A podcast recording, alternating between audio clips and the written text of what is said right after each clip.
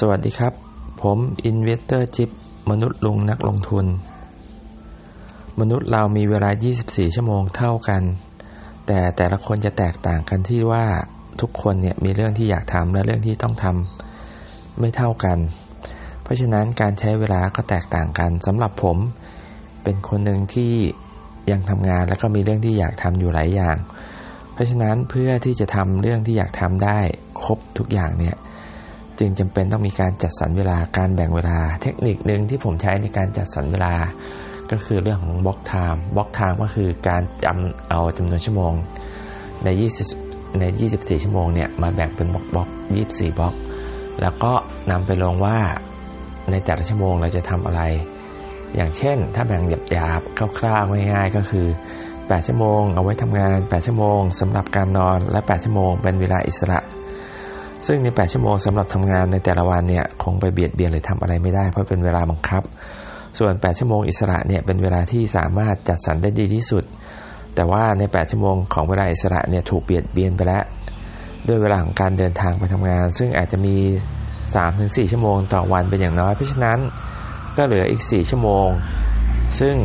อิสระจริง ๆ แล้วก็สามารถนำไปทำอย่างอื่นได้ใน 4 ชั่วโมงที่อิสระจริง ๆ เนี่ย ก็ต้องแบ่งไปสำหรับการออกกำลังกาย การหาความรู้ใส่ตัวเอง อาจจะเป็นสัก 2 ชั่วโมง เพราะฉะนั้นมองแล้วก็จะเห็นว่ามี 2 ชั่วโมงเท่านั้นเอง ที่ยังเหลือที่ไปทำอย่างอื่นได้ และใน 2 ชั่วโมงที่เหลือเนี่ย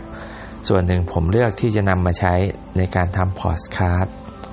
การทำพอดคาสต์ของผมก็จะพูดถึงเรื่องของการลงทุน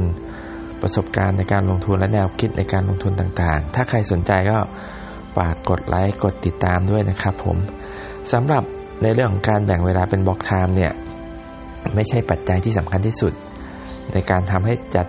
สรรเวลาและการ manage เวลามีประสิทธิภาพ การแบ่ง block time เป็นแค่ขั้นที่หนึ่งแต่สิ่งที่จะทำให้เกิดประสิทธิภาพสูงสุดก็คือ การที่เรามีวินัย แล้วก็กระทำทุกสิ่งทุกอย่างตามที่เราได้จัดสรรไว้แล้ว เพราะฉะนั้นถ้าใครต้องการที่จะจัดสรรเวลาลองใช้บล็อกไทม์แล้วก็การมีวินัยในการทำงานเพื่อให้สามารถทำตาม หรือทำทุกสิ่งทุกอย่างที่อยากทำได้ มันจะช่วยเพิ่มประสิทธิภาพในการใช้เวลาของเราได้ดีขึ้นอย่างมาก เอาละครับ วันนี้ก็คุยกันแค่นี้ก่อน แล้วกลับมาพบกันอีกนะครับ สวัสดีครับ